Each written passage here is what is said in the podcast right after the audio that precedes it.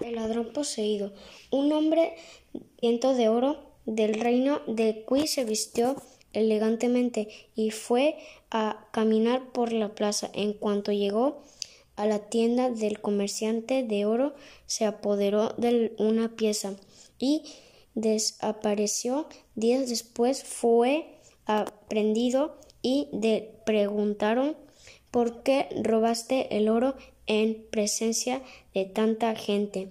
Cuando tomé el oro, contestó, no vi a nadie, no vi más que el oro.